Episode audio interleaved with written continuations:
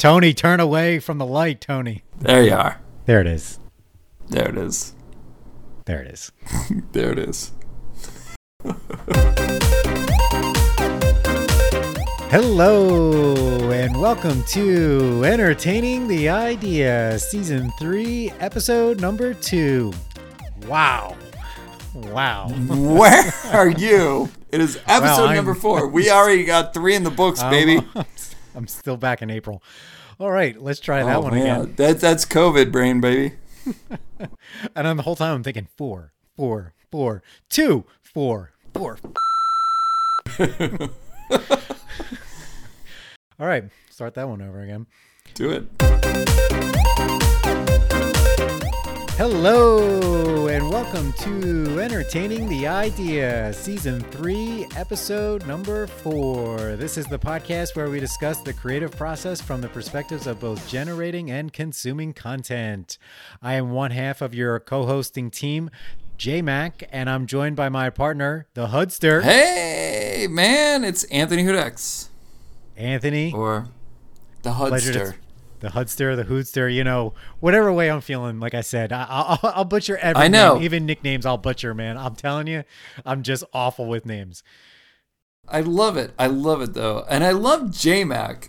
Like JMac is like the coolest thing. I want you to DJ my wedding. You know, just You know, it's just one of those ones that's thick, and I actually I like it. So you know, I roll with it. it's You know, good. Outside of JMac, people might know me as John McStravic, but nobody knows me by that. They all know me by JMac. So just roll with that. Yeah, man. All right, Tony. So we're at it again. Uh, continuing along, moving along. Uh, everything is going well for you, I assume. Yeah, everything's going great. How's that short We're- haircut? I I'm missing my long locks. I was at a party the other day. Now that everything is starting to open up, and we're we have a COVID pod.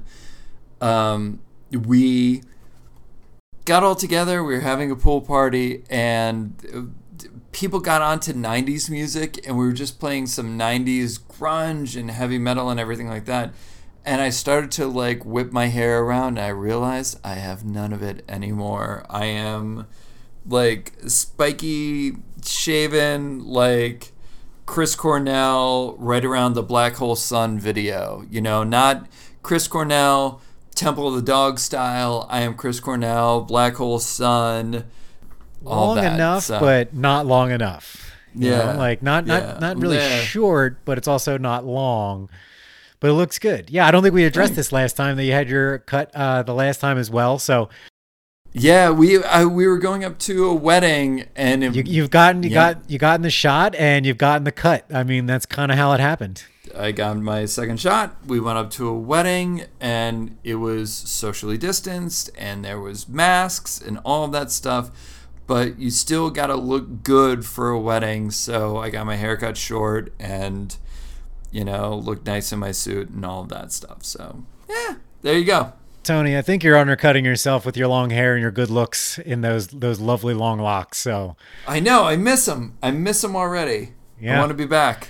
I, I it's funny. Everything about you has changed too. You don't have your muscle shirts on. You're in a t-shirt. You don't have your cowboy hat on. It's like you're. Well, that was a whole persona that I was going for. Like, It, it was a persona. Your whole persona has changed, Tony. Like I was all muscle shirts Oh, and yeah, cowboy man. hats, and now I'm like short shirts and yeah, you look like you're ready to wrestle a bull. Now you look like you're ready to, you know, go to the Starbucks or something. yeah, it's true. It's very very All true. right. Well, you still have your Topo Chico, so that's what matters. I do, I do. Topo Chico, if you ever want to sponsor us, please. Long hair or short hair, Tony's going to be drinking Topo Chico, so don't be afraid for a sponsorship. And have you seen that there is actually some uh, hard Topo Chico out in existence now too? We actually have uh, one of our shelves of our refrigerator is full of hard Topo Chico, and I do not mean to besmirch the band, but man, it is not Besmirch good. the band? Do you mean the brand? Oh, sorry, the brand. Um, it's I- not good. It is. It it seems is like a very, very stretch. Uh, it doesn't seem So- like it's in their core facility of what they're good at. So sometimes it's a little little. Yeah, if you want to, if you want to have Topo Chico, just like do Topo Chico and rum, Topo Chico and vodka. You don't need to do any of the flavored stuff that's in the can. Sorry, Topo Chico. Now Topo Chico wants to come along and sponsor the podcast. Well, and you know we'll we'll, we'll give it a second taste. Then I will say the can is amazing. Now, what I didn't realize until recently is that Topo Chico is actually bought by Coca Cola. So as usually happens with these kind of things. Yeah. That's why Topo Chico is so prevalent now, is because they were bought by the Coca Cola company. So Got it. Yeah, I, I, started seeing it sometime shortly after you started drinking it and tell me about it. And then all of a sudden I'm like, oh, there it is. But then I'm in another store. I'm like, oh, there it is. I'm like, oh, I should text Tony a picture. Look, it's out in the wild. And then obviously there's a reason behind it. So, yeah. Yeah. Uh, yeah. Coca Cola took well, as long as it doesn't change the flavor like new Coke, I think you'll be okay. That's what I'm hoping. All right. Keep those That's fingers crossed. All right, Tony, let's get on with the show here.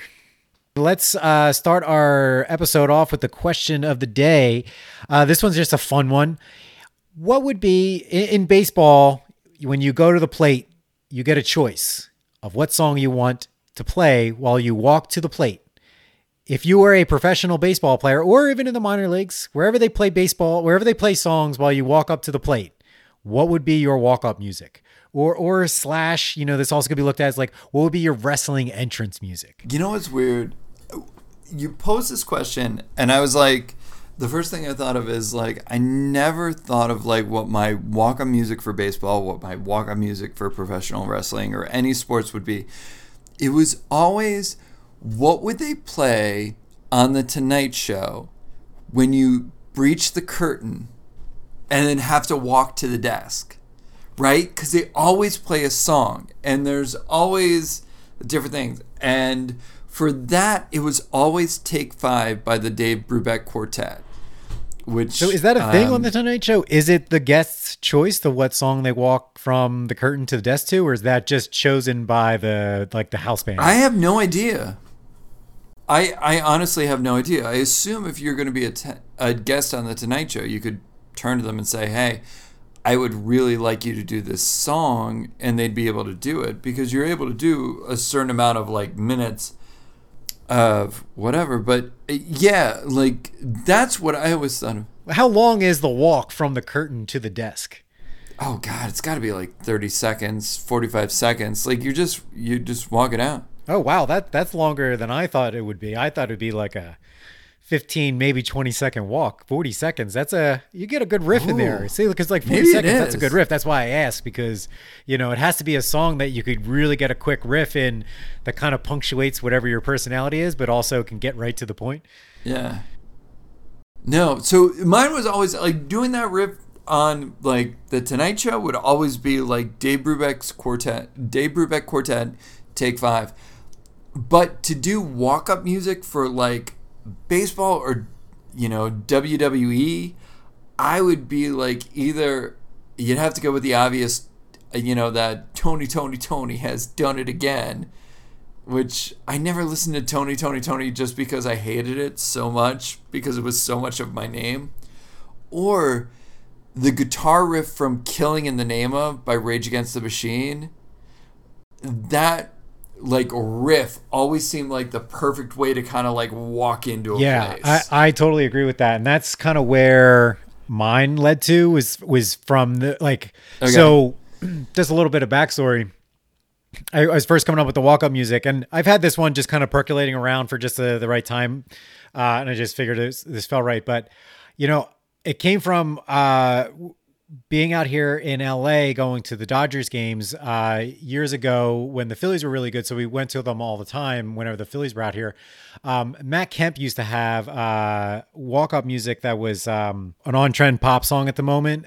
And, and, my wife loved it. It was always just fun, and she always oh, like man. sang to it, even though we didn't like the Dodgers and all that kind of stuff. But it was just fun, and always got me thinking. And then I always remember one of my favorite players of all time was Chase Utley. He walked up to Led Zeppelin. Yeah, and I loved uh, like my favorite at the moment right now is Didi Gregorius. Uh, Didi Gregorius walks up to Notorious by B.I.G.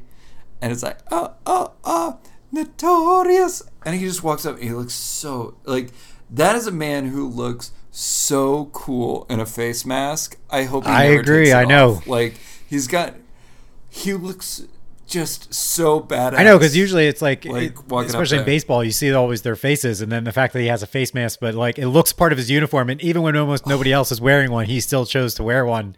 It, it is pretty cool. So with that song Yeah. playing as well. So, but that's what I love about the baseball it music. It, so kind of has this aura to it if you really choose the right song, and it, it kind of has a chance to show a bit of personality, and can either Yeah, set the yeah, tone, either and like say an Utley, like that was always his song. Where I feel like Matt Kemp probably changed it up season to season based off kind of what's like a hot new song, but that's also a lot of fun because then everybody kind of can get into it whenever you're coming up to bat. So that that's another part of it where showing your personality that's like involving everybody. So that's why I just always thought it was a fun thing.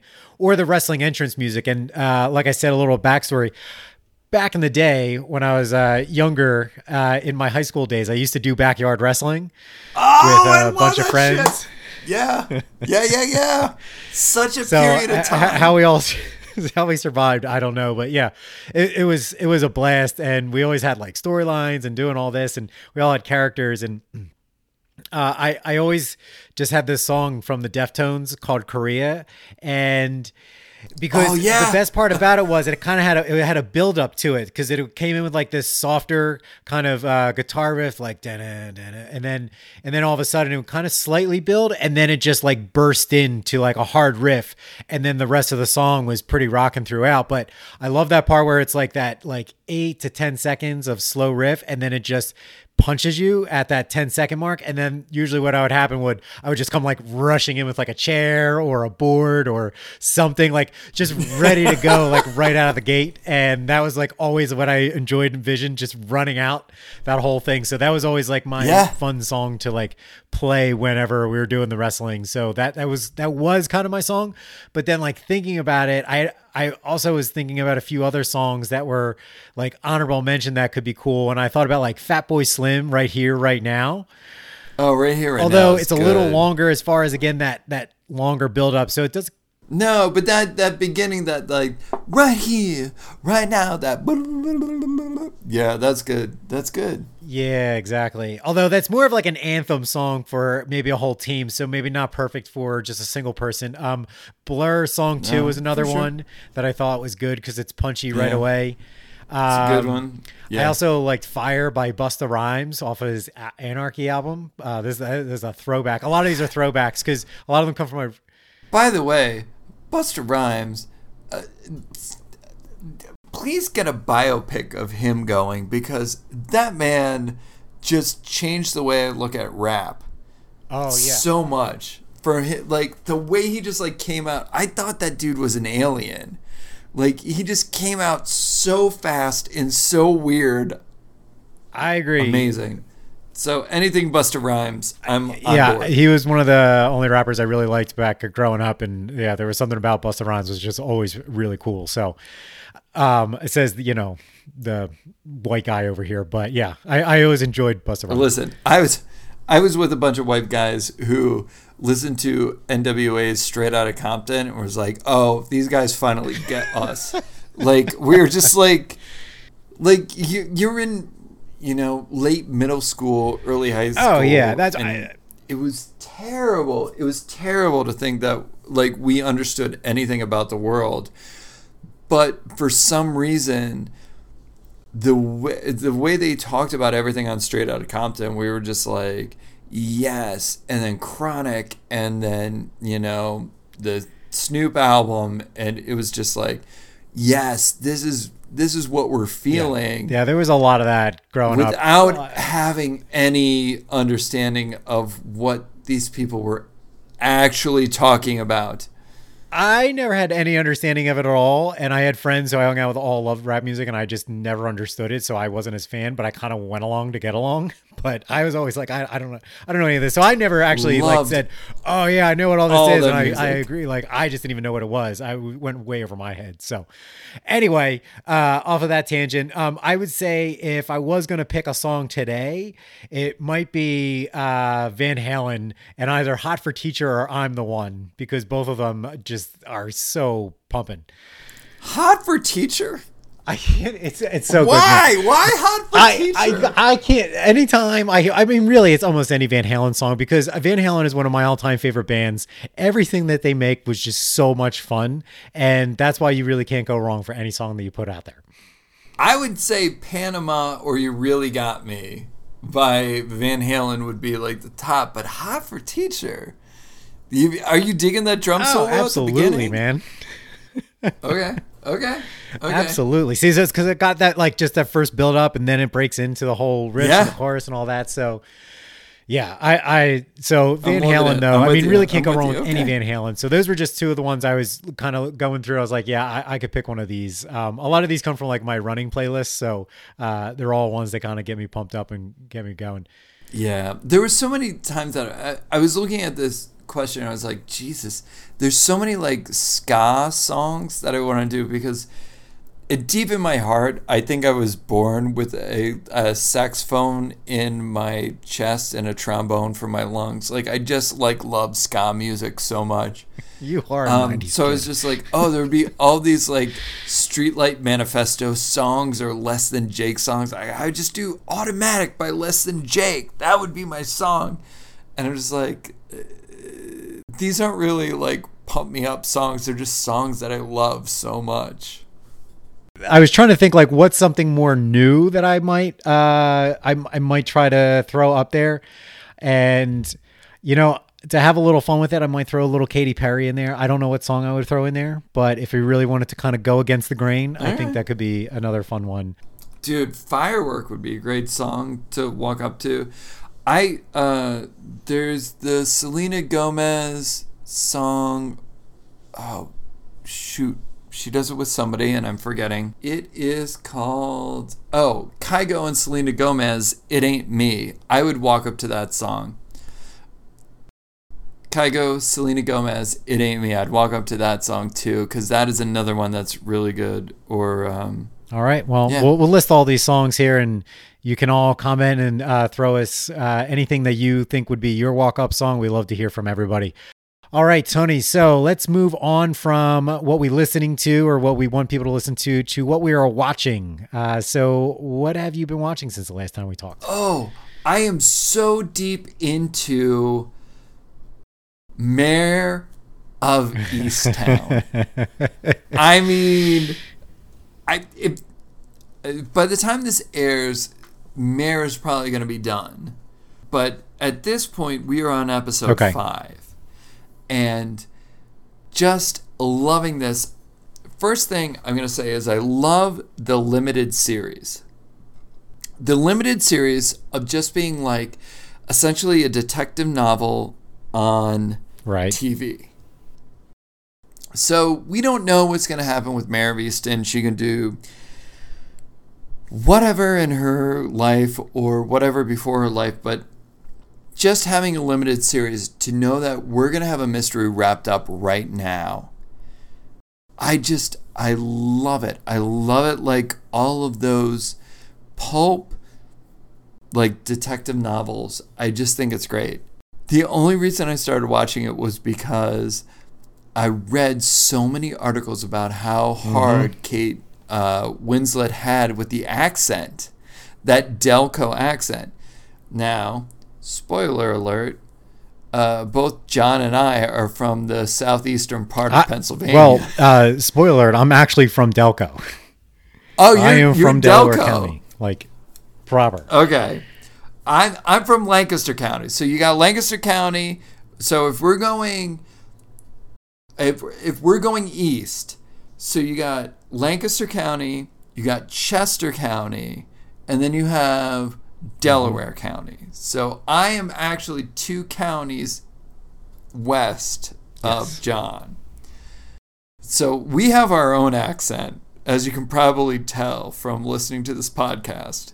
I'm also I, I'm sure later in the podcast, the later it goes, the more sure, I'm sure our accents uh, slip out. That's usually how it happens. Where if I'm with it, I, I I'm very attuned to how I'm speaking, and I I'm very much more succinct and don't use any sort of dialect. And I'm I have certain words I'm conscious about because of what I've grown up that I was using, and then the longer I get tired, the probably the more it slips out, as most people do with accents that haven't been around it in a while. Or you've been around the people that with you're with 100%. The the thing is we've known to bury our accents. Like you got to bury your accent because it's terrible. You know. Okay, all right, like, first off, so go ahead, go ahead. Slate, Slate, Slate called the Pittsburgh accent the worst accent in America. The second most was the Delco accent. Well, and it's really funny because, like, a quick story of like an example of this. So, one of the running jokes is that, and you don't realize it until you actually leave the greater Philadelphia area, the Delaware Valley, they call it, is that. God, I get, it's like telling the story is even, it's hard to say. So, do it, bro. Do it. Believe in yourself the, the word I'm I'm drinking a, a glass of water right now. So what do you think? They call it in Delaware County. They call it a glass water. of water. W O O D E R. So you grow up like this. Yep. It's the word that is said. So you don't even think anything of it. It's just natural. It's what it's called. It's called water. Yeah. Okay. Cool. You know. Yeah. You so, drink water. Uh, in college, I was out on this trip with this group, and we are in Kansas City, and we went out to this restaurant and we all just sit down and I'm like really thirsty. So I just decide to go up to the bar. I'm going to get a glass of water. So I go up and I'm like, hi, can I get a glass of water? He's like, we want what? I was like, I want a water. And he's like, you want what? I was like, I want a glass of water. He's like, you want a what? I want a glass of wood. Oh.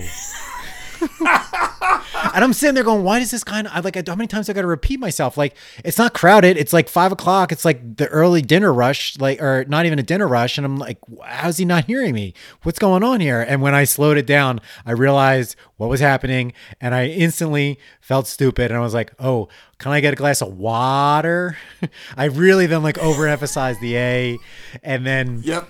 Yep, yep, yep. So that was my first uh, experience out in the real world, uh, learning that the way I speak isn't always certain. People proper. don't speak like no, Delco. So I, I then was that was when you can't it was do like water. Soon after that, I was moving to LA, and those were like one of there's a few other words too that you really try to make sure that you say it in a more strict dialect so that you don't look like an idiot.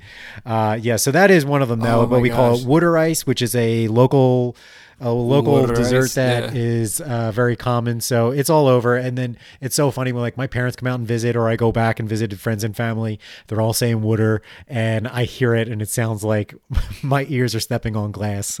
It's so funny. Oh my gosh. Yeah. No, and the Lancaster accent is a little is it's slightly different and then um my parents grew up in Scranton and the Scranton accent sounds like um you know, if you ever watch Bobby's World, Bobby's mom, like it's just such a like flat A accent. Like it's just Yeah. crazy. Yeah, watching uh, like watching Mare of Easttown, one of the things that I did was uh, my wife's mom is an acting professor at a university on the East Coast, and I was like, I was like, yo, you should check this out because th- there's a lot about this accent and how hard this is, and this is how they're promoting the show. So I'm watching the first episode of Mare Easton with my wife. She is just like, mm, okay, okay, she's struggling here, she's struggling here. Nope. Oh, she got it. She got it. She got it there. She got it there. She got it there. Okay, this is good. This is good. She's just, nope. Nope, nope, nope. Messed up here, messed up here. And I'm just sitting there and we're we're they're building up the drama and I got like the play by play going on next to me. yeah. of, of the accent, how good the accent, how it's going up and down. Well, that's what I read about it was it's it's a very strong effort, but I guess for people who are closer to it that are kind of reviewing, they're saying she doesn't really quite do it justice for the accent. She doesn't quite hit it, but I guess sometimes she does.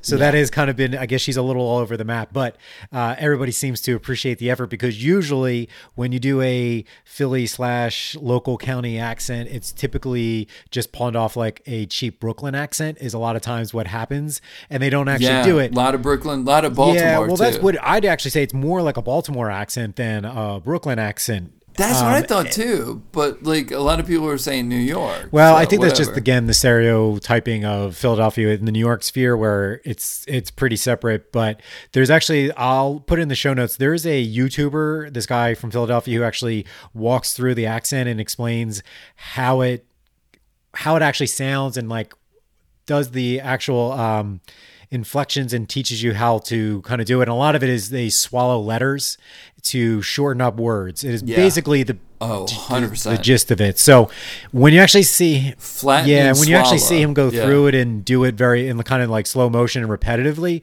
you kind of actually can see it broken down. So it's really interesting. So I'll put that in the show notes because I, I saw that several years ago and found it really fascinating. Uh, and it was like, yes, this all makes sense. And now I, I can actually hear it. And my wife has always heard me like Yeah. say it. Uh, parts of my accent and how I say things because she was grew up in upper uh, upstate New York and then didn't come into the Philadelphia area till like uh, you know uh, early uh, you know mid age like seven eight something like that. So anyway, so Yeah, she yeah, she didn't have like the full indoctrination of it. And she's from Bucks County, which has a little less of a uh, full on accent. So That is a very Pennsylvania. Anyway, all right, we're getting into a lot of more inside baseball here. So anyway, um, back to uh, Mare of Easttown. So I haven't seen it yet. I thought you were going to say I saw all the articles about her falling in love with Wawa. That was where I kept hearing people talk about it too. That was the Oh, other thing, I- was that listen. she became obsessed with Wawa. Wawa. So no, we don't have to get into a tangent on that. Uh, we'll put a link to Wawa. It's the best convenience store there possibly is. Right. The only other thing I'll say about Marystown is uh, the SNL skit Murder Dirter is pretty amazing. And I think uh, of all the Mare of Easttown, like, kind of like wrangling around, Murder Dirter, the, it's so it's M U R D E R D U R D E R the Saturday Night Live sketch.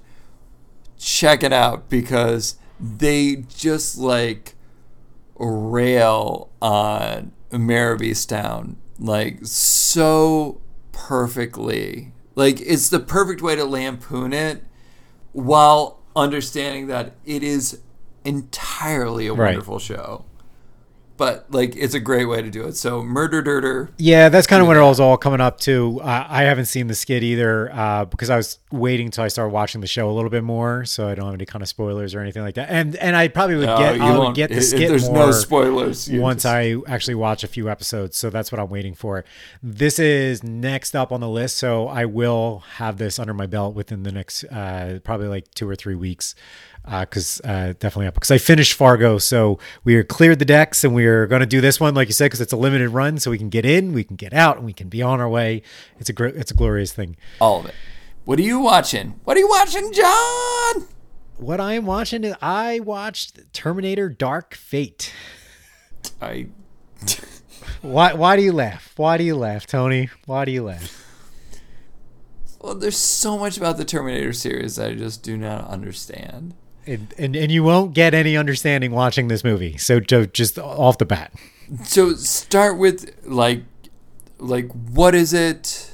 Do the the whole, the whole recap thing. And okay. So Terminator: Dark Fate uh, is the basically the next chapter in the Terminator saga, which doesn't have this big linear connection. Like they've consistently tried to put out new movies of the Terminator. And hoping to spawn the franchise further along, but each time seems to be a whiff. And not since Terminator 2, they they haven't none of them have been super successful, at least uh, critically and box office enough to like coalesce around a single idea. So each one feels almost like a one off, and they try to riff off of Terminators before, but you don't know which ones they're kind of including because sometimes they'll forget another one that's kind of been considered not as good, this and that. So honestly, I don't know really where this one comes into as far as the Terminator universe and if it's doing it going directly from T2 into this one or if it's including a few of the other ones because I haven't seen all of the other ones. So I don't really know. I just saw it. I was like, you know what? I'm in for a fun, easy movie. I actually heard it wasn't that bad out as far as the more recent Terminator entries. So I gave it a shot. Basic gist of the story is there is there's a Terminator from the future that's a real bad guy. Uh, and he is out on a mission to kill a single person who is going to possibly be a leader of the resistance in the future. And then another person is sent back to protect this this future leader of the resistance and along the way there's a few more people pop up that are going to try to help out as well and uh, one of those people is linda hamilton uh, recurs her role as sarah Yes. connor so that was kind of fun that was a big deal that was a big headliner moment of the the movie and of course uh, sir arnold schwarzenegger makes a return uh, as the Terminator T1000. So, As the old Terminator. yeah, I, so listen, yeah, that I'll, I'll just say this, this this movie isn't terrible. It, it's it is fun. It's easy to watch. Um, there there are definitely plot weirdness going on, and I don't want to say necessarily say plot holes, which I'm sure there even are if you really keep track of all this stuff. They really just sometimes just cut some corners and be like, "Listen, he's back. Here's a here's a reason what's going on, and we're gonna then just end that part of it and move on and he's now part of the movie and you're just kind of like Right. And now things are okay happening. sure like and you know like when that happens in this kind of movie like i said i, I had very low expectations so it's like sure whatever like i, I want him in the movie i want to Yeah. let him be a part of all like the big action sequences in the end and fighting the other terminator so it's it's fine so some of the nuances of the story of that basic general gist, which is the carbon copy of every other Terminator movie outside of the Christian Bale one. The person sent back is a person human kind of uh, mashup rather than being a a uh, machine dressed as a human. It's a human that has parts embedded as a machine. Then um, Right. the the bad guy is the bad guy. Um, he can split into doubles, uh, so that's interesting, um, I guess. And yeah, it's our old Terminator. Like Arnold Schwarzenegger is old, and he's still a Terminator underneath, but he somehow has aged, which I didn't know was a thing for Terminators. I didn't know it was a thing either. But I also didn't know a thing that Wolverine could age. And that apparently that Oh, was okay. a thing. Yeah, I, so I didn't know that either. So Remember from like Wolverine, like with the one with Patrick Stewart Yeah. and everything? Like, yeah, oh, the the one that was kind of like a western. Yeah, I yeah. So Yeah. anyway, you know, all in all, it was fine. It's I this movie I I, I almost liked more. than I dislike. I didn't really even dislike it because it was like low expectations. It hit all the marks. It does its job. Uh, it's probably better than other ones that I have seen, and the Fair. the weakest point of all this it's always the same story though like i said it's always just this this machine comes back to kill this person that's going to be kind of fighting against them in the future so that part is a little wrought and it just is there but I, you know, I, I wish they would get creative in that that regard to actually do something different rather than literally the carbon copy. And so that's where I think the biggest downfall of the movie is, is that it doesn't really do anything original in that way. Now, what I do find impressive about these movies is the the bad guy is always at a high level of threat and conflict. Like they, it is just a relentless, relentless uh, machine, uh, for lack of a better word, that that always consistently is just going, going, Yeah. going. And they started that from T two, where like that bad guy just never stopped. What I find impressive is that you have to create all these set pieces where you're going to get these big action sequences where the they're always going to the bad guy's about to get the the target and the Terminator, the good Terminator, comes in, fights him off, and you know. But then they have to find a way to get out of those sequences so that they can have a down period, so it's not all action and rush. I always find that interesting because they got to have a great action sequence set piece, and then they have to find a way to get out of it where they actually can stop that bad guy long enough that they can get away for a certain period of time. And honestly, they they generally do a great job at that. Like they find creative ways to do it. It's fun. The set pieces are really crazy. Uh, there are times where I'm actually engaged in like like holy crap, that thing looks like how are they going to get out of this? Like it's it's on their ass, that kind of thing.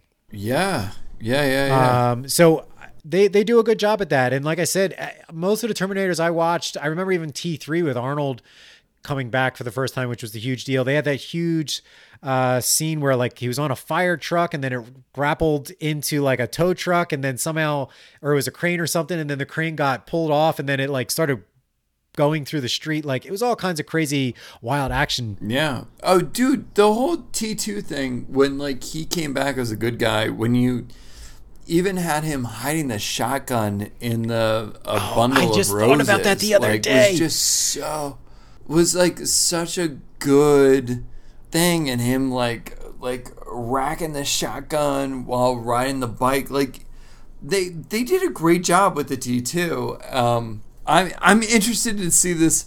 There's always just this logic thing that like blows me away with um, all of the Terminator movies. It's like the people from the future know immediately if sending a Terminator back worked or not.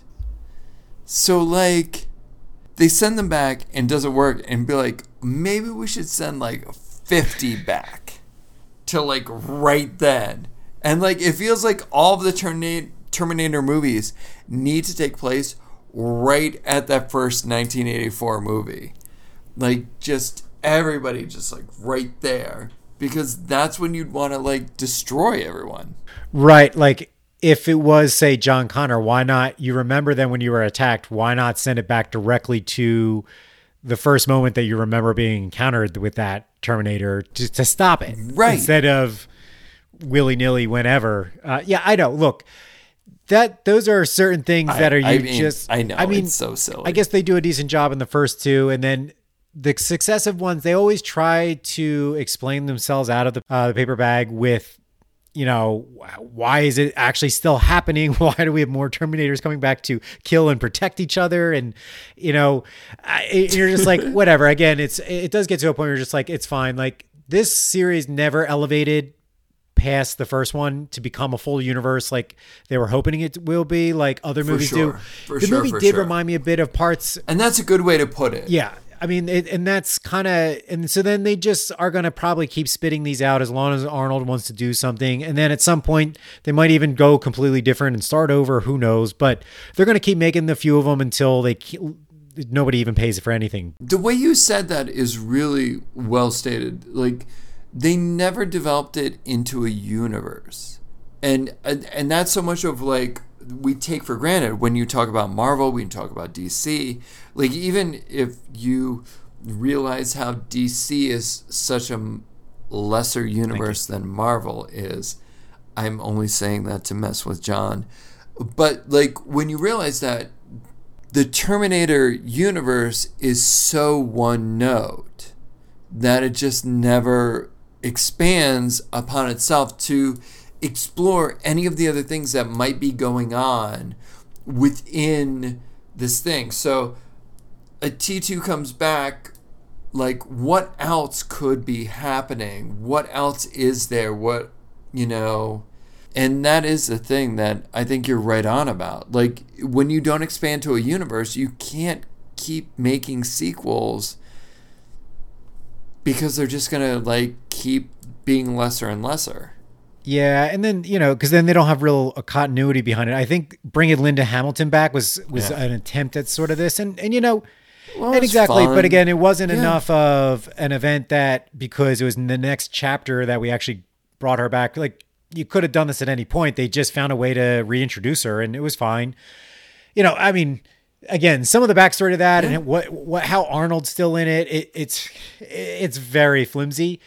Oh, and, they- Oh, yeah. and then they also try to give Arnold some funny lines about him because he's trying to be like Robot Man, but then he like acts like a human, and they call him Carl. So spoiler alerts: his name is Carl in in the show in the movie. he, he, he his business is he he he sells draperies and installs draperies. So like there's small little things that they think are going to be funny, probably hit a laugh in, in a movie theater, but then when you're like looking at it as a whole, it's just like ah, that's part of it. It just doesn't have the tone of the original two, and I think that's the biggest thing missing. I think with each successive Terminator, it doesn't quite hit that that dark uh, gritty tone that the originals had, and they're a little too polished, and they're more of just oh, this for sure, for sure. action movie that has some sort of familiar elements to it, which again is fine. Like it's it's moved past it. it it's just now what it is. That we're, you know, don't worry about it being a universe. Just enjoy it for what it is, and I did.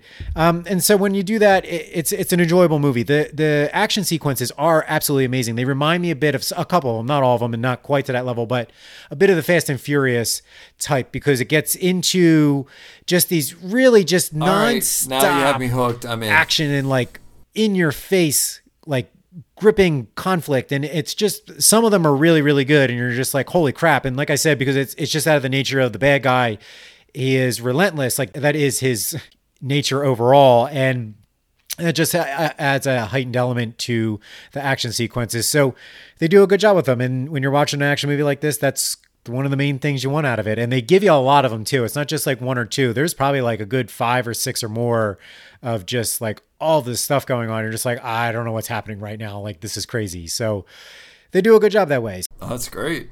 That's great. That's great. I, I I'm in. I'm ready to check it out. they i think they've blown past the idea of skynet and like they said they shut it down or something I know they did. They destroyed it so many times. So, but now there's like a new thing called the Legion or something like that, and it just gets into like they just re repackage a bunch of old stuff. You're just like, okay, sure, whatever. Yeah, there's another bad guy that creates the same kind of Terminators. Okay, fine, I get it. That was. I'll, I'll say this. Real one last thing. That was my actually the the best part about I think Terminator Three was in the very end. There was no resolution in the sense they just said. Arnold's just like, oh yeah, no, it happens. Like just because you stopped me the last time, or we stopped that other bad guy the last time, it doesn't actually stop it from happening. It just stopped that line of events. But fate's gonna happen, and I actually enjoyed that. I was like, okay, that's oh. good. I, I thought that was the best of them. I thought that was the best of the things to be like, yeah, that's the paradox of time Yes. travel and trying to fix all retroactively. I that was my favorite of them, and I know that isn't the most popular, but that was my favorite. yes, and I agree, and that's it. Actually addressed that a little bit more head on, and actually had a better explanation rather than just trying to do all this jujitsu to you know time warp and get people into the movie. So it was good. Whatever. Anyway, So glad you brought that up. Yeah. anyway, that's what I'm watching. Go check it out. Not not terrible, not great. It's it's right there as a good easy flick. On to news. Okay, so moving on into our current events. So won't won't stay on this too long, but uh, just recently announced AT and T is changing course uh, and seems to be methodically, abruptly planning their exit of the content business. Now, this isn't a full sale, but uh, AT and T is uh, spinning off Warner Media, which they acquired just three years ago, and the Warner Media is merging with Discovery Communications. This is so basic, and what's happening is I think Warner is going to have, or I'm sorry, AT and T is going to have about a 70% stake in it, and Discovery is going to have a 30% stake in this. I just, uh, I, I think they're just short-sighted. Okay, yeah, I, I don't disagree. best way to I, I it. think it's kind of crazy. It's but here nor there. I, I don't want to get too much into the weeds of the streaming wars as far as you know the mergers and who owns what and all this kind of stuff. The one thing I did want to kind of zero in on because I was listening to a podcast about this. Uh, it was the Recode with Peter Kafka, uh, Recode Media, and he had on a guest uh, from I believe the New York Times, and uh, let's see here. He had a guest on from the New York Times media reporter Edmund Lee, and during their conversation, Edmund Lee made a point, uh, which I will play back right now, uh, just discussing what he thinks is kind of the the difficult commodity to come across uh, in all of uh, entertainment and the content creation business. So let's just take a listen. John Stankey was right. Like it needs more content, period. Right? That's what Netflix figured out not that long ago. So, you know, it's it's a race for adding more content, and in the race for adding more content, it's a race for for for talent. Right? That's that's what's limited, and that's what Netflix realized only too recently. Right? Which is why they created this, you know, great new headquarters uh, uh, in Hollywood, and Ted Sarandos has been been glad handling all the the talent because that's where the limited pool is. Right? that's you know you can throw all the technology you want at it but you know the talent is still a limited thing. It's not YouTube. It's not like they're just finding people off the street to create stuff. Someone has to make the show. Someone has to act in the show. There's a limited number of people who can do that. So, Tony, a lot of what he's saying is that there's a short supply of talent. Uh, that is the premium right now for specifically the streaming wars because the idea going, in order to create all this content, you need the top of the line talent that will move the needle and draw people in and that is in short supply it's also very expensive so that's that's the difficulty of the streaming platforms and these companies that they have to invest a whole lot of money to get all these people which i isn't to me totally wrong i mean you look at all these first look deals that a lot of these uh, A plus plus uh, talent are making. Uh, J.J. Abrams um, it comes to mind with uh, oh, with Warner Media, actually, um, J.J. Abrams with Warner Media got this huge overall deal. Zack Snyder, Joss Whedon, like yeah, and those are the those are the only three I know with yeah. Warner Media. Or wait, is Jordan Peele with Warner Media, or is he uh, Universal? Uh, he might be Universal.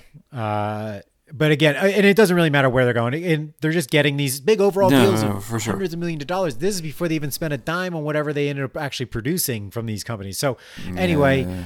I just was I thought it was an interesting way of framing all this that what isn't it it's not about necessarily just the shows or having all these properties as far as IP it's about finding the talent to be able to actually make all this content and that is what's in short supply. So I after talking to you with this a little bit uh, before the show, I know you had a bit of a visceral reaction to all this and I was just curious where what that reaction was.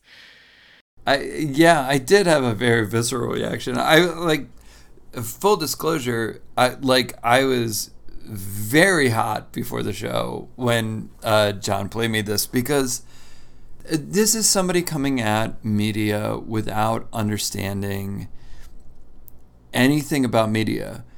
Yes, you can buy talent. You can buy the J.J. Abrams. You can buy every like Steven Spielberg, you can do the Netflix model of doing David Fincher along with doing Kevin Spacey and making like whatever you want to do. Here's the thing the companies that you think of as being very successful sometimes do this big deep dive into throwing money into a bunch of people who kinda are good and need an opportunity to rise. So, I was screaming at John before the podcast started. So, let's talk about people who are trying to establish a brand. When MTV was trying to establish a brand, they started with doing mostly music shows, music news shows, music highlight shows, or whatever. And then all of a sudden, they wanted to do something different. So they did the real world. The real world is what set off reality television as you right. know it. The whole idea of like keeping up with the Kardashians or any of that is all based on the real world. And MTV was even able to take it a step further because beyond the real world, they were able to do, you know, the Osbournes and they were able to do uh, the Nick Lachey and Jessica Simpson show that they were able to like take this celebrity reality show and make it a thing. And this was done because MTV didn't have any money to do right. stuff. And then you look at Fox. Fox's biggest show was The Simpsons, based on the cartoons of Matt Groening, who nobody had heard of before Matt Groening was doing stuff on the Tracey Ullman show and Fox picked them up. And then you also have stuff like Married with Children, The X Files. One of their first shows was 21 Drum, Jump Street. Like 90210, you had Aaron Spelling, who was a known entity, and then you had all these other cast members who were nobodies. Okay? Then you look at Comedy Central. Comedy Central started in 1989, and they had things like Mystery Science Theater 3000. You had Short Attention Span Theater, which was hosted by Jon Stewart, which actually laid the groundwork for every clip show that you've seen since then. And then you had stuff like Win Ben Stein's Money, you had South Park. Trey and Matt had no other deals before this stuff started. And I could go on and on, like Nickelodeon with, you know, Nickelodeon, I'll just say you had a ton of different things, but let's just say Hey Dude. Hey Dude was done by Didi LeBouk, Le, LeDuc. Didi LeDuc. And Didi LeDuc had all of three credits, which were mostly Double Dare spin offs. And they were just like, gave her a show. And Hey Dude become one, became one of the biggest shows on Nickelodeon. All I'm saying is that all these shows or all these streaming services doing things trying to pay high talent are actually missing the boat. What they need to do is dig down on talent that is already here, already available, already able to like create something and roll the dice on stuff. And that is the biggest stuff of this. And rant. Sorry. Like, ugh. All right, but actually, you make a lot of great points, and I I agree uh, with all, almost all of them because when I first heard this, it, it, actually got me thinking a little bit like, huh, that's a very interesting way to frame it, and it, I guess maybe it's a little bit like, oh yeah, that makes you feel a little better if like, you know, you and me are aspiring writers and you know working writers or or working talent, like you're a stand up comedian, and it makes you feel good that like you're in that pool, you want to be considered like rare and that you're hard to get by and like you are in demand, that's always a nice thing. But I think what you're saying though is because he's more referring to this, you know, established talent that are getting these huge deals, like we just spoke about. Like even uh, the other one I thought about, Shonda Rhimes at Netflix got a huge overall deal there as well. Yeah, yeah. well, she got an overall, and that was sure. one of the first shows that came out of it.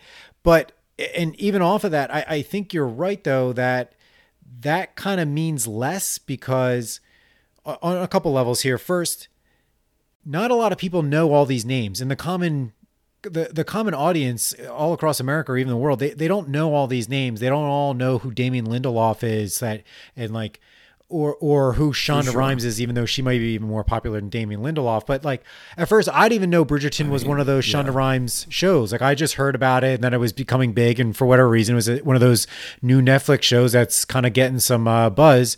Not till a little later did I realize it was her first show there. So you know, you don't need the name in order for the buzz to kind of necessarily catch around outside of the initial buzz. You know, um, I, I I agree with you too that a lot of the times some of the best work that comes out is from the lesser known or less unestablished talent. And you just gave rattled off a whole bunch of historical examples, but even more recent when you look at Netflix, look at Stranger Things, the Duffer Brothers. They they they didn't have anything before Stranger Things. No, the Duffer and Brothers. And now it's a worldwide phenomenon. And all those and, kids too, they were nothing and now now they're famous. Now the Duffer Brothers are famous. Um, and even um, the guys from Game of Thrones, they weren't they didn't have a lot of established, well known known credits outside of being working writers, but they weren't like some uh, in demand uh, producers to be the showrunner of this next great epic.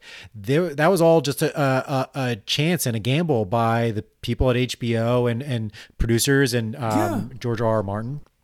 And when you look about things like, what about Ali Wong? What about Roy, Rory, Rory Scovel? What about like? There's so many people who are talented who could move into this next level that is just like like why not why not do that? Why not take the risk on those people to do the next level stuff? And that's that's how it all works is you need to have people who are willing to take a risk. And it feels like when you get a company like AT&T and they're looking down the barrel of everything and they're like well if we can't get David Fincher and we can't get him to do a movie with Tom Hanks, what are we really doing? When you can be like, hey, there's so many other like talented people who are coming up through this whole thing. Why don't you just like grab yeah. them? Like this should be a boon for everybody who's doing anything creative. But like it's not because there's a big like dividend on the back end to be like, well, if we can't pay our stockholders, what right. are we doing? And they want to make splashy headlines by signing uh, certain people, makes them investors feel like, oh, they're working on a plan. But I agree with you. Like some of the best stuff right. is the new stuff from less known talent and unestablished talent. That's we just gave a bunch of examples there, and there's there's plenty, plenty more of that.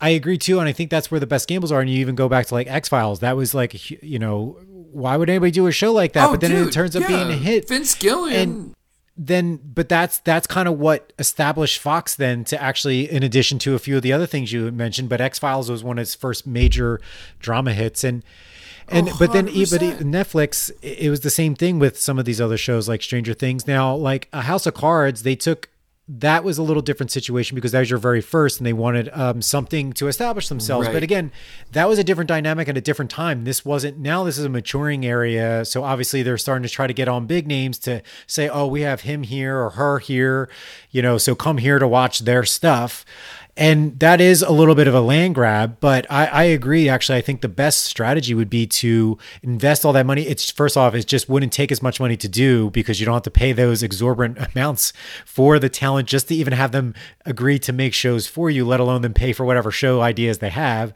Also, even look at like Lost. Like yeah. that's what put Lemon, Damon Lindelof on the map was Lost, and that was a gamble, and that was such a kind yeah. of out there show, and the concept, a high concept, and that's what seems to actually grab when it's all executed well, and it does have to get executed properly. There's plenty of high concept shows on Netflix that are just okay, but you know, it's kind of a little bit like for every 10 of the high concept shows you make from nobody uh, people that don't aren't established even just one or two break out, you're you you're making your return like X amount of fold.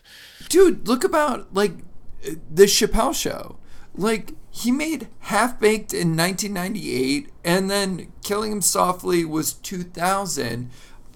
2006 was when they ordered the yeah. Chappelle show. Like it's not like this was like this like heat that was like super rising. Like they recognized a great talent. And I think that's the thing. It's like so many of these networks just don't want to recognize really good talent or put their neck out to be like, hey, this person's really good.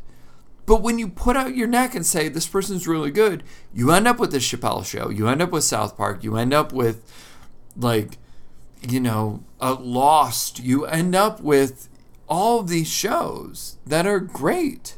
And I, I, think this ties back around to our conversation last episode where we were talking about uh, Lord of the Rings, this the series on Amazon, and the idea of these streaming services trying to find the next Game of Thrones, and they kind of pigeonhole that in as oh, it has to be this huge, giant fantasy epic in order to, you know, have this next cultural phenomenon. And uh, we were both making the point, and specifically that was my big thing about it, where I think it's a misguided strategy is because it's not about the genre or the epicness of it. It's about everything that kind of just came together and made it unique was what was special.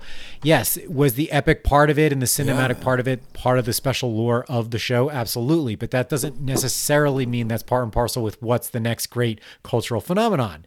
And just spending a whole bunch of money on this show, one show, trying to recapture that in a bottle is not going to work. Yep, 100% so and I feel like this is a little bit of the same kind of argument or the same strategy that you're talking about with the, them trying to go after this talent and then considering this talent like the the rare golden unicorn that'll instantly turn their streaming service into the the the biggest one out there and beat Disney. So it, you make up very good points and uh, yeah, I, I I come back around to your your perspective on this and I and I agree totally with you that look for some of the unfound talent, like you know the diamonds in the roughs, like and but you got to go through a lot and, and dude, there's so much, there's so much talent out there. Like I've been out in the comedy clubs. I like it. There's so much talent out there, and like there's not a there's not a dearth of it at all, and these people want to sign something that is going to make a name and going to make a splash, but like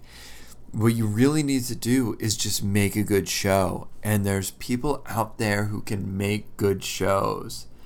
And you have the money to invest in it. Like what are they they're selling AT&T is passing off the content creation for what 42 billion and they bought it for 80 some billion you're literally selling for half the cost and you couldn't put that amount of billion into new talent you could literally lock up the market like literally if you said every screenplay that gets written in this town is going to be a million dollars like i'm just going to buy it for a million dollars Yeah. and lock it up That's a great point. if forty billion dollars would lock up forty thousand screenplays that you could just say those are mine, and you could completely control the industry. So like AT and T doing their like, well, we gotta give dividends. Whatever you want to do, man. But like, you could literally take that money that you're losing and corner the industry. It is not hard. This is not like rocket science. I agree. Yeah, and it's why that, that's a really good point. I didn't think about either. Just like how much investment you could do. Again, because you're unestablished, it doesn't cost the amount of uh, capital that you're trying to chase after all these A plus plus talent that are known quantities.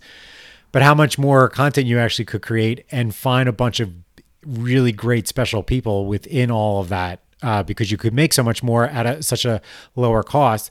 And then once they get into the a higher level, then you, you can either stick with them or move on to the, again continuing to just Hundred percent. You can find out what works and what doesn't. that's it's kind of like you know the sports analogies in here where you have some of these lower market teams. That's what they have to do. They have to really keep just turning over great talent, and they do. But then they get to a certain level, and they might move on to a, a larger market will pay them more money. But they have learned their game of well, we just have to continually make good minor leagues and a system that keeps bringing us great talent and being willing to move on once they they hit their peak here.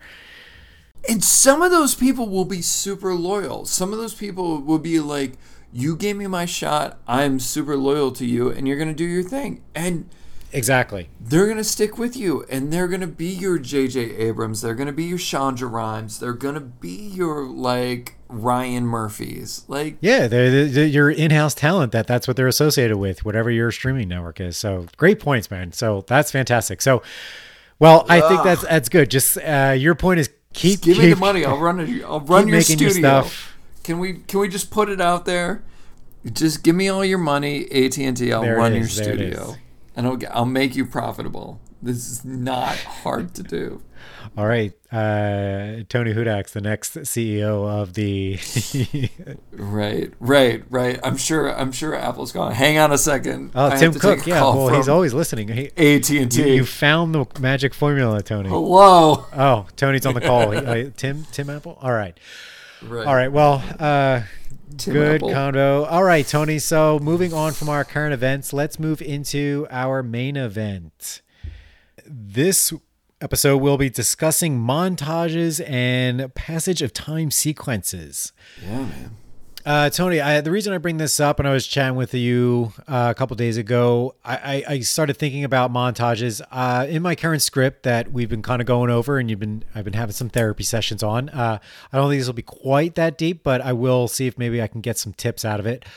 Uh, I'm doing a couple montage sequences throughout it where I I was a real slog and real difficult to get through, and now uh, currently I got past the montage and I'm kind of moving along a lot quicker clip here of filling out my uh, long outline. Uh, so it was interesting because I was like, man, I had all the ideas scoped out in my brain about like what I wanted to do. And I was like, okay, at this point, I'm going to have to kind of speed up time a bit and and show passage of time and that they're building something. They're, they're building a company. And I had to kind of show that in a compressed time that because it, it it's building a company. So it's like one of those uh, actions and events that you can't just be like, and we built the company in three days. Like there's there's no actionable visual to really project that out. So you have to do this idea of a montage where you compress the amount of time into just like a short, you know, one or two, uh, a couple pages, and there's a different a bunch of different tactics to do it, and that's kind of what we'll we'll talk about a little bit today. So that's where the kind of nugget of this kind of came from. So I'm going to hand it off to you. You did a little bit more homework on this and kind of why don't you just give us a brief explainer of kind of like what a montage is and kind of its purpose and maybe like kind of how somebody uh, might break it down into the ideas of maybe buckets or something like that.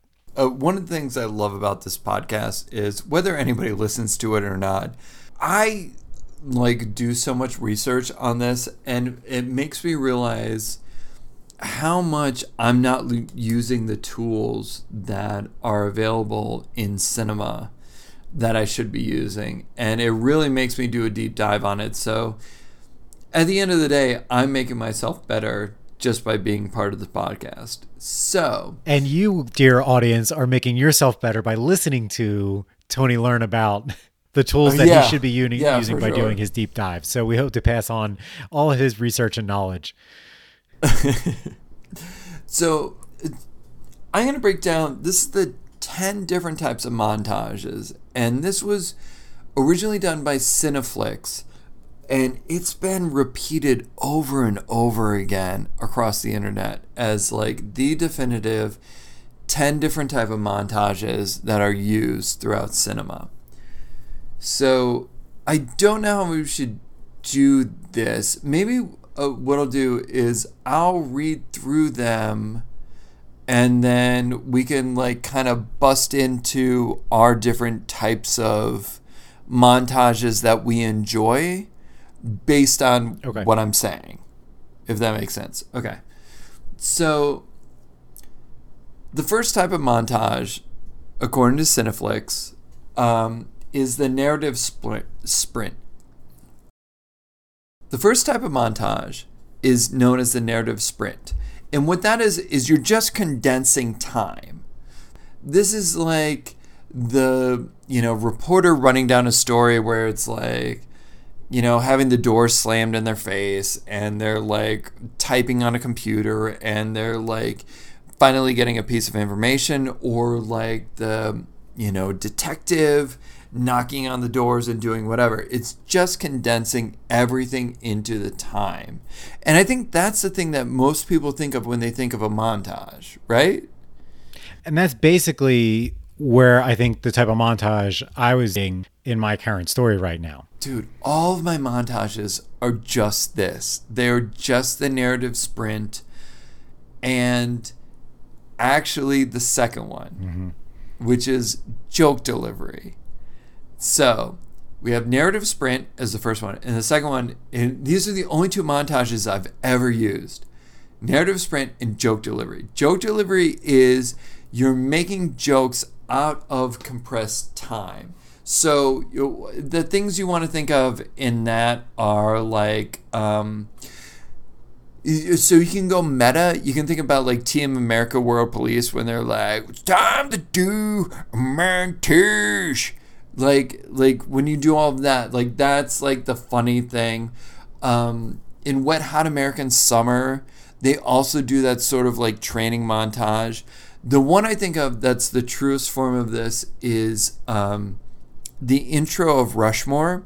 So when you're so when you're introducing rushmore as a character in the wes anderson movie rushmore it goes through all the clubs that he is a part of to show that he is that amount of an overachiever. And it has these little, like, moments to show you how he's a part of each of the clubs. And my favorite is he's like, like founder of the Yellow Belt yeah. Taekwondo Club. It's just like he's not even like the founder of the Taekwondo yeah. Club. He's like the Yellow Belt Taekwondo Club. Like it's so perfect, and Wes Anderson is so good at doing these type of montages but it's just that that hitting the beats that each one of those beats is a joke. So and that's what makes this sort of like um you know it's the joke delivery montage as as far as CineFix says. Well, you mentioned the Rushmore one. I did quick uh, YouTube uh, search for it too, and I I remember the one. Is that the one also in the movie where they kind of have the tit for tat kind of going against each other. Like they do one thing for one, and then the other one does something to him, and then the other one, and it just kind of goes back and forth. This seesaw approach to it. But again, each one's kind That of that is the other one, too. Yeah, yeah, yeah, and yeah. They keep trying to one up each other. Uh, that was another one. So I remember when you. So I got a gooder. Uh, I got a better feel for for once you kind of mentioned Rushmore, Rushmore, and I looked it up, and I, Yeah. that was really funny. I remember that sequence going on. Oh, so good. Okay, so I'm going to be 100% honest. Uh-huh. Narrative sprint and joke delivery are literally the only two montages I have ever written into any script that I've ever done. Yes. Now, we're going to go a little bit deeper. So, you have the training montage. And the training montage is the classic of all the montages. Well, it's funny when you think say montage. That's I think for me, what I first think of is the training montage, and what always makes me want to not do a montage is to stay away from this because it's so. I know, I know, because you're just like, no, can't do this. Well, and that's that's the best part. The the South Park guys use it almost in every story they do. They do it in Team America. They've done it in South Park. I remember the South Yep. Park one. It was when Stan had to fight the do something with the guy. They're at the ski lodge, and Yep, yep. the they did the '80s uh, kind of like high school movie, like rich guy versus the poor kid, and like. He No, didn't really actually diff- want to do it, but no, they did. A, they mashed it up, but then they, but he has to Yeah. train then for the final event, learning how to ski, and they're like, "We're gonna Montage. put it in a training montage. This is where the training montage happens. And just One of my favorite jokes ever was in Buffy the Vampire Slayer. Anthony Michael Head and I forget, or Anthony Head and um, Sarah Michelle Gellar, and I forget what they were doing, but essentially they were training for something, and she was like, "Geez, I wish we could just montage through this. That's not how life works." And I was just like, "Ah, so good, so good." all right. So what's the next one after training? I think we all know what those are. Obviously, Rocky Yeah, is the okay. uh, prototype of that. But outside okay, of that, yeah, and that's the thing that I want to talk about actually for a second. The Rocky training montages are literally the epicenter of all of those training montages. Uh-huh. I literally am Rocky 1, Rocky 3, Rocky 4. Those are the best montages training wise of all time. Oh, you even listed them out. Wow. Oh, you have nothing? I have no opinion on the Rocky montages. They're they're training montages. Um, I know they Oh, were. okay. I knew you had them ranked. fair so, enough. But Fair we'll enough. we'll place all those in the show notes because this was uh, in one of the other articles that Tony also uh, did in his research and sent along. I know they also ranked them, and uh, I think in the video they might have ranked them, and they they talked about it. I think they ranked Rocky Oh, okay. Four's montage as the best one.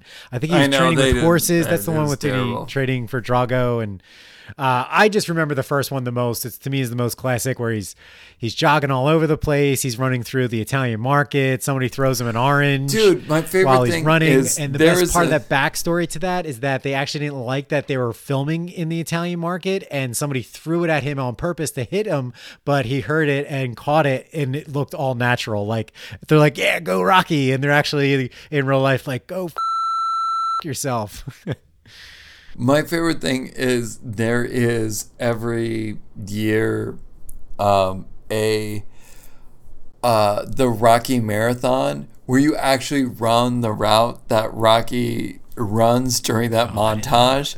And it's a fucking marathon because you have to start in like North Philly and you end up all the way down in South Philly, and you're over in Camden, like running, because that's Camden is the only place that you see the skyline of Philadelphia. Yes. It's like a 27 mile marathon or something. Oh, wow. It's great. Okay, life goal so uh, the next one by uh, CineFix. Uh, the next category of montage is combining multiple storylines.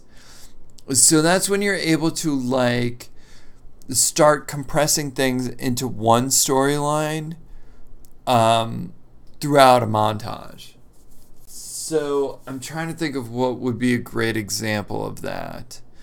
So Uh, would the Requiem for a Dream ending sequence fall into this, or would that be in the next? No, that would be in a couple other ones. This would be more like I think it would be very much like when you're talking about uh, uh, the usual suspects and you talk about all the different criminals that made their way into the you know final crime of like you know when Kevin Spacey says but it was like Keaton that added the final touch. And then he was like burning the cop cars and whatever. Like when you're compressing all of their stories when you're when you're talking about who Fenster is when you're talking about who you know the uh, shit not Sydney Pollack um God what's There's his name Gabriel Byrne, no Gabriel Byrne um Kevin Pollak. Kevin Pollak. When you're talking about who Kevin Pollak is and like like you're condensing everybody into a certain thing to be like and they brought us all together in this thing. Oh, and this is also maybe like one of the Oceans movies, like Oceans Eleven, Oceans Twelve, when they have like the big cast that they're all kind of something's going on, and they're all then they bring them all together Right. at the end. Like I, I, I think Right. Oceans Twelve, when in the very beginning, when Benedict's going around, kind of um, pulling everybody, catching them, and then they all have to come back because he's caught them, and but it's you know, keep cutting to all those different ones. All right, there you go. See, So there we go. So the next one that uh, CineFix is saying, which is generally observed to be a great 10 montages, is compare and contrast. So that's the, you know, rich person, poor person, the person who's like, like, um, I mean, a good, like, the one that comes to my mind is like the Rocky training montage in number four, where it's like, Rocky is training in the snow with like, you know, logs on his shoulders and boulders and stuff, and Drago is like training in this high tech facility. Like, it is completely being able to be like, this is completely different than something else.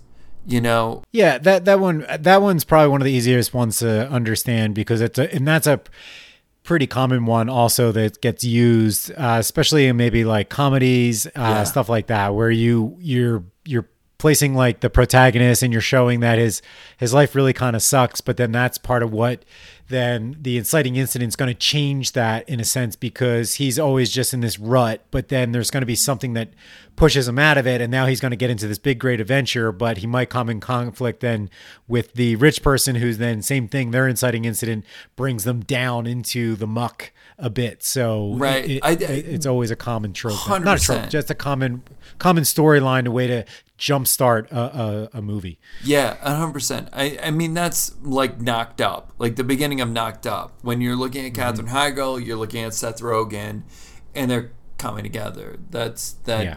You know, compare and contrast. So then the next one they say is Gestalt, and Gestalt is that the whole is more than sum of its parts. This is very much like a super fancy way to say all of the montages that happen around rom coms. So when you do like the rom coms and everybody falling in love, um, the big one in this gestalt is the Annie Hall like montage on how they fall in love. But this is always to me the laziest way to actually have people fall in love. My f- Is this like the idea of where like they're they finally kind of had their meet cute and then they decide all right let's go out but then they really fast forward they're like oh you see them here they're out shopping at the Yep. farmers market but then they're at the bookstore Yep. and then oh they're at somebody's birthday party Yep. together and then and then they're do something more serious like they're at the dinner together and then exactly. then maybe they're at a waterfall and he proposes to her and then all of a sudden then they're married and then that's when the story starts or the next part of the story starts like the next act or something like that Hundred percent. That is exactly right. That's what this whole gestalt is. My favorite version of the gestalt, which is actually like a, a funny version of it, is the uh, Naked Gun series when uh, they have the Herman's Hermits. Uh, uh, something tells me I'm into something good and it's uh, Leslie Nielsen and Presley. Her first name is Priscilla. Priscilla Presley and Leslie Nielsen are getting together and they go through their relationship and it's just this like gestalt this like little moments which like yeah gets to the point where they're both in full body condoms like having you know quote unquote sex but you know well, it's funny. I, I just watched uh, Dumb and Dumber, and that Oh, reminds me of yep. the sequence where yep, yep. Uh, Harry goes on the date with uh, the Lauren Holly character, and they're so they're the out face skiing. with the snowball Snowball, yeah, that was so good. so good. But that's Oh, all part of this gestalt. This like the you're you're building up to something bigger based on these like smaller moments. Yeah, they don't have any common thread outside of that these two are together. And yeah, you're just trying to. It's a little bit of the passage of time that would, the narrative sprint. There's a little bit part of it. And and that's the thing. It's like all of montages are condensing time. Yes. But the thing that I didn't realize and the thing that, you know, like I was saying at the beginning, that makes me better for having just doing this podcast is I don't realize how you can condense time in a different way until I do all this research. And that's the thing that really gets me. So, like, the next one is the boiling up. So, it's the exact opposite of the gestalt. So, instead of like uh, building down into small moments, you're actually going into like bigger moments. The one that they keep referencing as the best of all of this is the Amelie montage where all of Paris has an orgasm. I definitely have to say, I haven't watched Amelie in like 10 or 12 years. Like, I, I, I, Uh, I'm in the same boat, and it's funny. It's honestly one I remember being one of my favorite movies. And when I first went into watching it, I was like, "Ugh, "Why do I got to watch this French film with subtitles?" And I remember coming out and going, "Wow, that was one of the most amazing movies I've ever seen." And then I haven't seen it for like 15 years. but it's one of those ones that I like remember loving. So now I'm just like, it's always on my back of my mind of like, oh, I should watch that. But then I never like just settle down to do it. okay, you cannot tell anybody this. I didn't like it, and I don't remember liking it at all. So, Well, listen, I I can't I can't argue against you about like no one who listens to this podcast can repeat this to anybody. Please, please, please. But like, I, why, I, I- is, is this a thing? Or are you supposed to like love Amelie? Is it like Yeah, it sacrilege? is. It is. You have to like love it as like an independent film. You have to love Amelie. Oh, oh. See, I, again, I guess maybe I went in not expecting to like it and ended up loving it, but I haven't watched it. I I don't have that. Oh. So I. I, I, I- I haven't seen it uh, recently, so I can't really give you a whole load of shit for not liking uh, this this amazing independent film. I can't. I can't give you shit for loving the best thing that's ever been filmed in cinema. Go ahead. Excuse me. So that's the boiling up. The idea that you're gonna like have this like grander moment inside of uh, that um, encapsulates a smaller moment. Number eight of the CineFix 10 montages uh, is poetic details. Now, this is when you're showing little things to give a sense of a feeling of a place.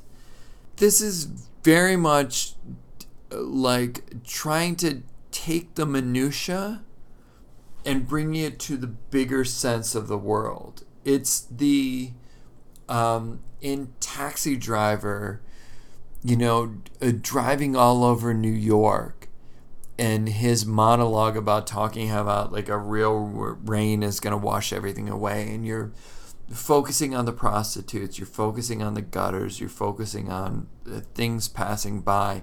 It's this, you know, like poetry in cinema, like the Terrence Malick way of just shooting a film. Right. You know what I mean? Like just to, to to put it in a very general sense. just big sweet just images kind of that are matching sort of of what the person is kind of half narrating but they're they're narrating, but they're in the the picture as well. Like they're not actually just some Yeah. omniscient character. It's almost like a commercial. Uh, sometimes, like you think of like a commercial. How It's very much a commercial. That's a great way of putting it. Like the way Apple does a commercial of being like, this is what it feels like to have an iPhone. Even like, uh, and, and it's just like a pop music and like out. images. Yeah, yeah, yeah, yeah, Yeah. No, that's a great way to put it. But I, I know the the scene in Taxi Driver you're talking about, and that really helps paint that too of kind of this, you know, yeah, philosophical way of expressing an idea that no action's actually happening in the in the film at that point, but you're still then showing contextual images somehow, some way that match what uh, is kind of being spoken about.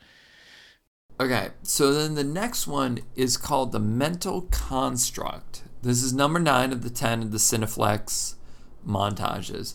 The mental construct. Now, the mental construct is your, and, and this happens a lot in drug movies. So you want to think very much Yeah. like Trainspotting. You want to think Requiem for the Dream, or Requiem for a Dream, where they're doing like the beats, the ba ba da ba ba da ba ba da ba ba da ba ba da ba, and and like having all the drugs that they're taking. So that's the mental construct, and um, I, I understand this one pretty clearly. I think the drugs are like I think Requiem for a Dream. So they'll have when they're doing the coke, they have like quick close up shots of like the uh, the blade cutting up the the lines, and then you go qu- quick cut to like the thing snorting the the straw snorting up the coke, and then you have the quick of them coming back, like the overhead shot of them having that release of the endorphins in their brain, and then and then I I think I remember with the mother, it's like the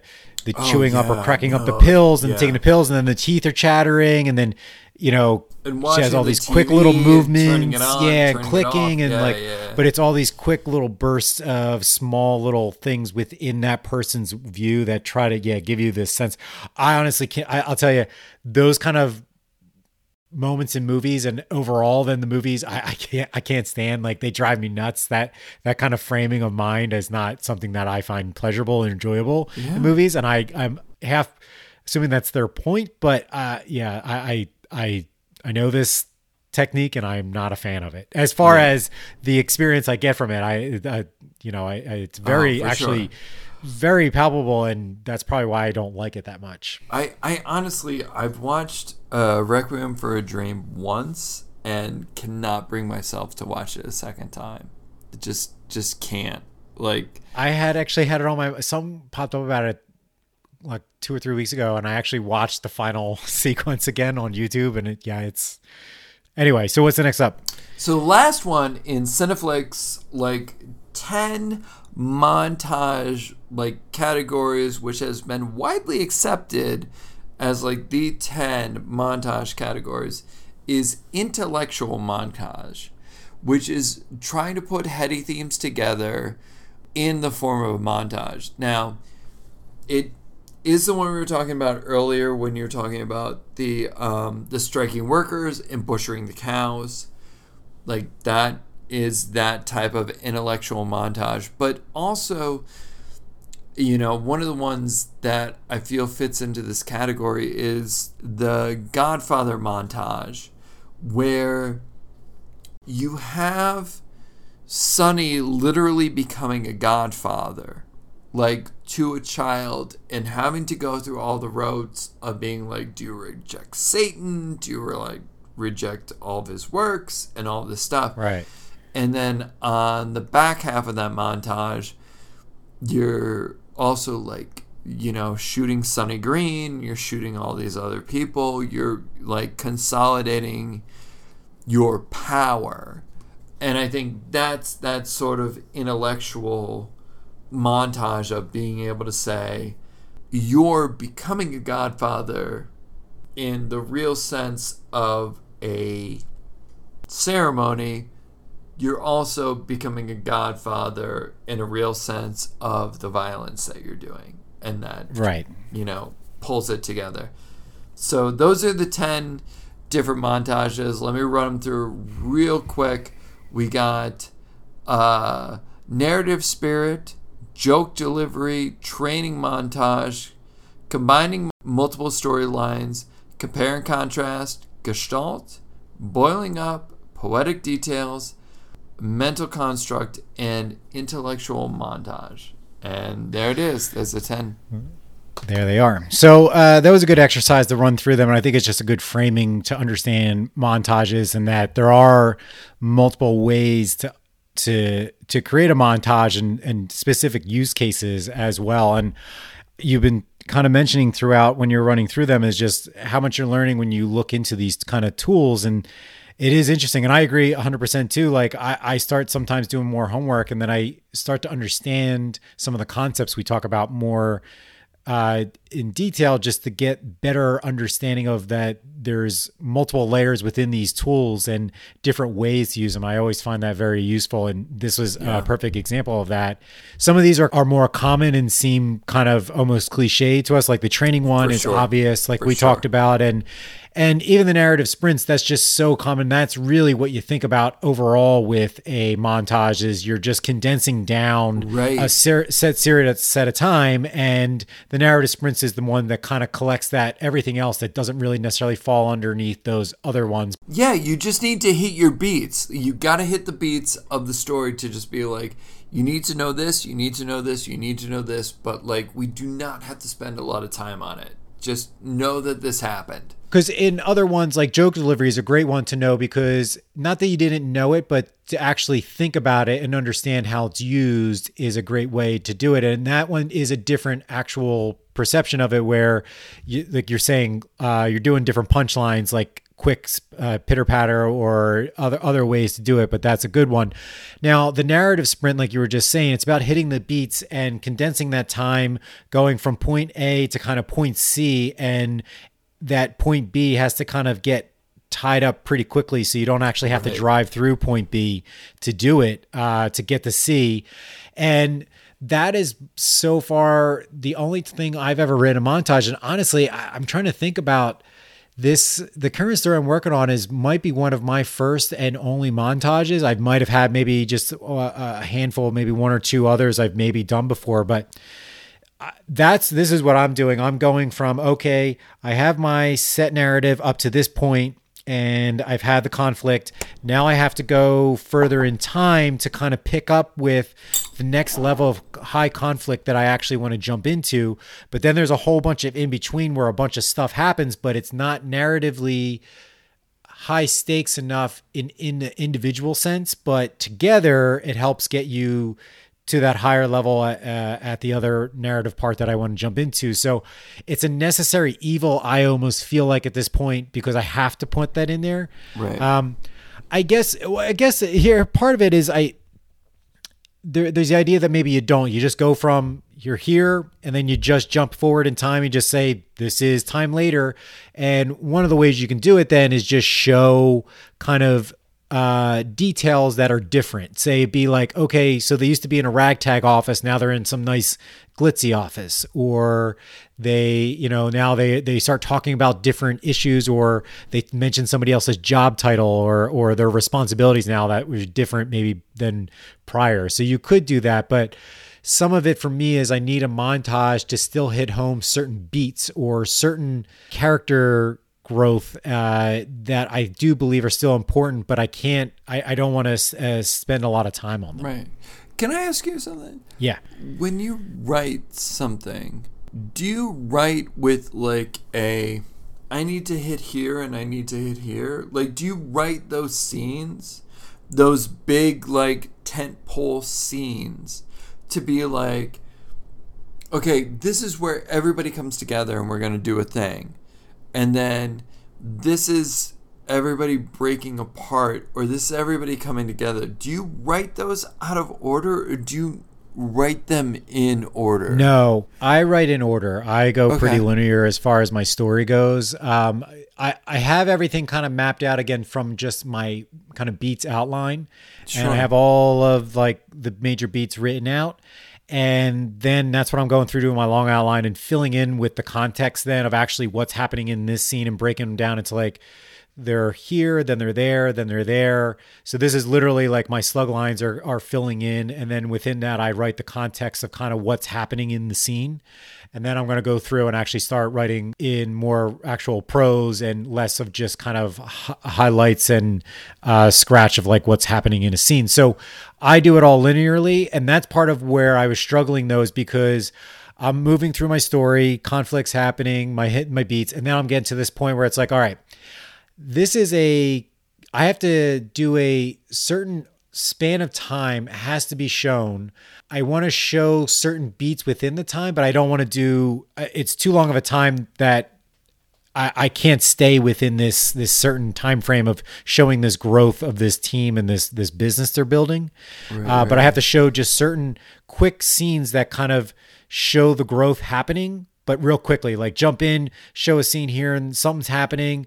Then you move on to the other person. They're doing something that something's happening. And then the third person, and then maybe it goes back to the first person just to show growth with with them within this wider time frame that I'm trying to compress down. So that's where I found I was really I, I got really bogged down in it because I it, there is a particular structure to how I was also doing it. And I was trying to think stylistically, like, how do I want to show this? I don't, do I just want to say A, B, and C happened within this time frame and just do quick things? Or I ended up doing a little bit more stylistic way of trying to represent it so that it's interesting as well. And it's not just kind of, glossing through, kind of like how flashbacks sometimes do. I, I kind of yeah. wanted to give it its own pizzazz and flair to it that makes it a little bit unique when we're showing it because I didn't want it to be just like a training montage where you know you just have them going through.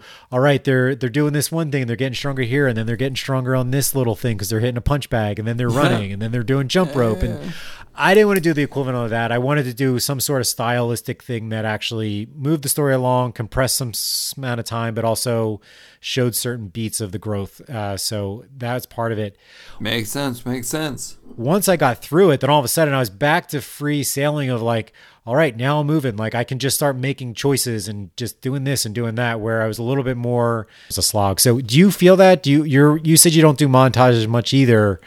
What has been your experience with montages? Oh, my experience has been mostly like narrative sprint and joke. Like that's the whole like extent of my montages, and I uh-huh. really uh-huh. do having done all this research to do this podcast, I'm like, man, I have not been using montages to the full effect that I could.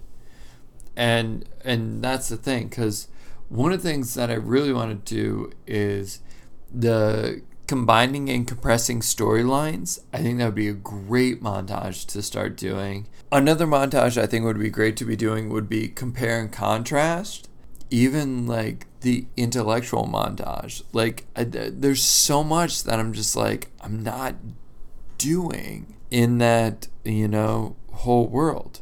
Yeah, and that's what it was interesting. That compare and contrast one, or no, um, oh, combining multiple storylines, and that's sort yeah. of how I did through this one section. So it's actually a big section. It's really weird. Like I said, I kind of went for a style. So I did this this uh, pitter patter where I went. I had this sequence where everybody's going down in the dumps, and so I have to show this, and I did this weird uh, sequence where I went, I did a montage and then I do a scene scenelet.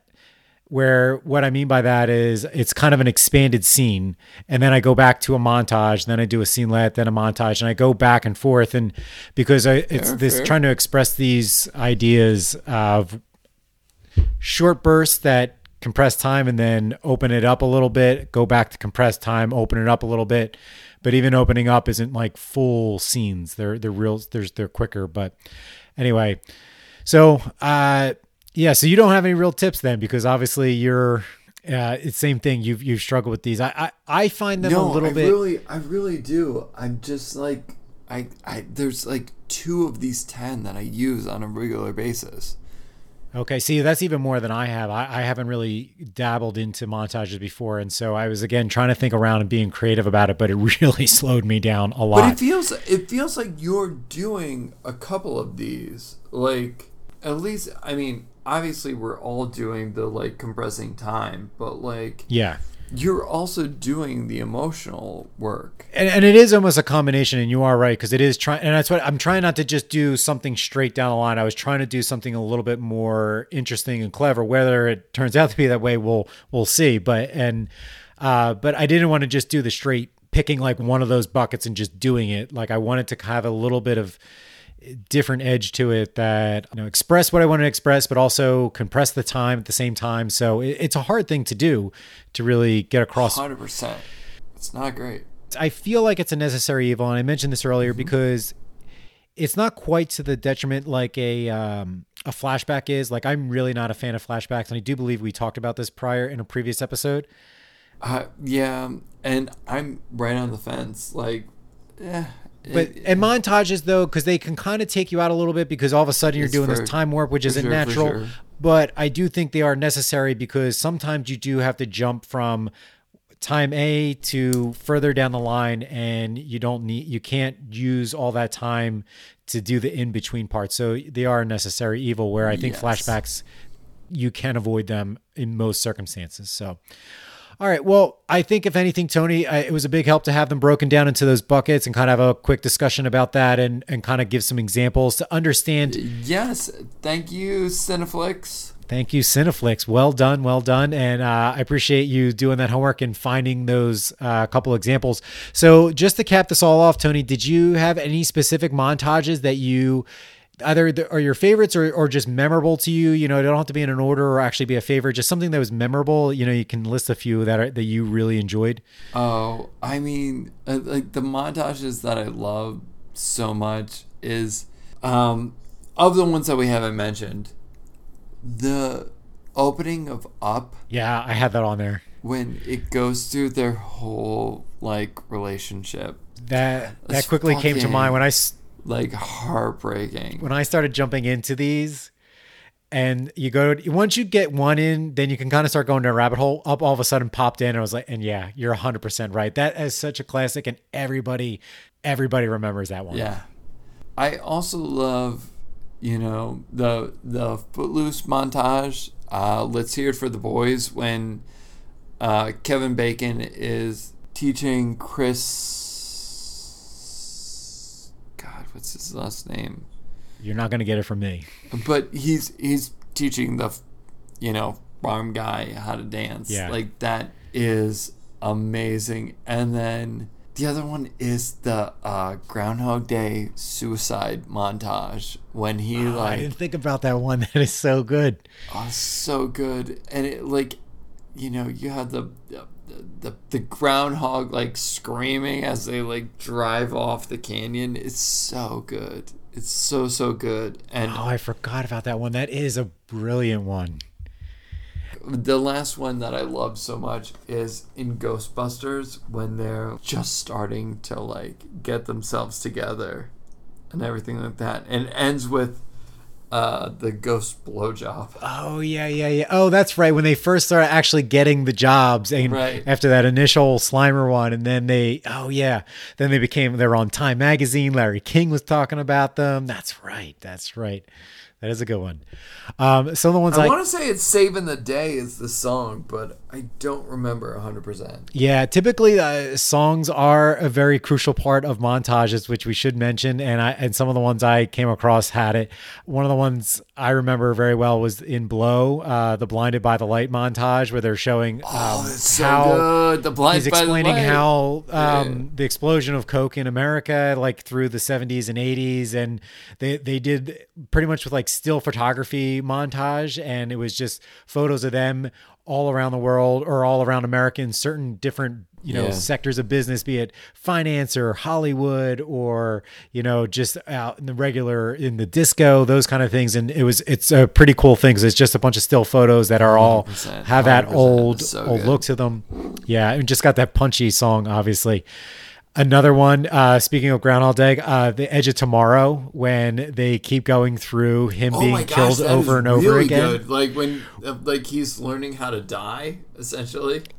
Yeah, to get further along each time. It's it's kind of wild and it's such a crucial part of the show Oh, So of the good. movie. That is a really Yeah. good one. Um, speaking of good song ones, uh, Go- Goodfellas has a couple. Uh, the one with the the Layla song where they're doing the Yeah. killings montage Yep, when every- everything's. Yeah, that's a good one. Um, and you mentioned this before in another episode. Uh, the opening sequence of Watchmen with uh, Bob Dylan's uh, "Like a Rolling Oh, Stone." yeah. No, that was good to kind of like uh, uh, set the stage for how they like worked in the world. And if we're talking about styles, then I, I didn't necessarily see this one come necessarily in those buckets, which I'm sure we could find one, but I felt those are kind of my favorite montages where you kind of get a compression, kind of like a quick recap of like where you're at Yeah. in the story. So they usually at the beginning of a movie, it kind of says it gives you all this information in a short time frame in a fun, easy way, and then you kind of like, okay, I got my base grounding of like where we are in the world. And then we jump into the actual story of like whatever the inciting incident is. So I enjoy those a lot. Magnolia's opening sequence was Oh, some Magnolia similar to this is too really good. You're right. with you're the right, you're right. the yeah, yeah, yeah. you know all the coincidence is this coincidence or not and then it also moves right into the character introduction so like it's this like so double good. whammy and it's uh, like so- a, a Green Meadow Hill, right? Is that Mm-hmm, was uh, yeah Uh, so those those are all so the ones that i kind of came yeah. across No, when i was thinking good. about those this are so good. So uh, we'll try to put links to all these montages if they're around on YouTube in the show notes. So uh, Tony, I think that was a great discussion Yeah, again. Thanks for all that research. I think that was a great way to kind of frame it uh, through those buckets. Uh, it's a great way to learn and hone these tools that there are out there, and always and we're, we'll continue to kind of to have these we gotta- discussions and, keep get into each one of these kind of topics. So I, I really Hells enjoy yeah. these conversations. yeah. All right, um, did you have a spotlight this week? Um, actually, it was relates all the way back to the first one uh, that we talked about. Uh, there is a dialectsarchive.com. Okay. I will pass this to you so that we can put it in the show notes. But it's sure. actually a repository of different dialects throughout the United States, and they have a um, they have a certain story that you read, but then they also have somebody talk. But it's amazing just to learn different dialects. And as somebody who is super bad at doing impressions, this has been amazing to me to like be able to like have fun and like do this. So Oh, that's found, that's great. I, I love the tie-in to uh, the earlier conversation Yeah. of the, the Delco mayor speak, the Mare of Easttown. So, all right, awesome. Yeah, put that in there, and we'll we'll put that in the show notes. Uh, my spotlight of the week uh, is something a little different. It's uh, this website called Present and Correct. Now, this is a London-based website. Um, it is a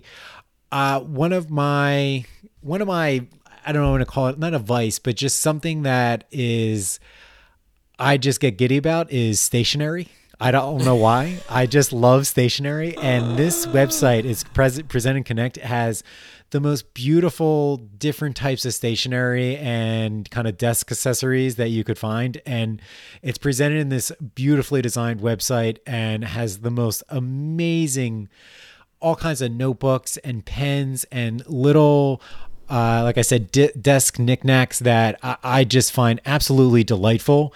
And I-, I then ended up going down a rabbit hole of finding other websites that are like this. And I found this other uh, London based company called Before Breakfast that makes this very bespoke notebooks and uh, pen set. God, And it's as just soon as you amazing. Bespoke. I know you're so into Europe. They're hand, they're, they're I, I believe it. I notebooks. love They're everything about what you're notebooks. saying. I love They're it all. amazing. And and so I found because they they must have did like a, a like a one off partnership with this uh, present and connect uh, correct on some product, uh, and then I was like.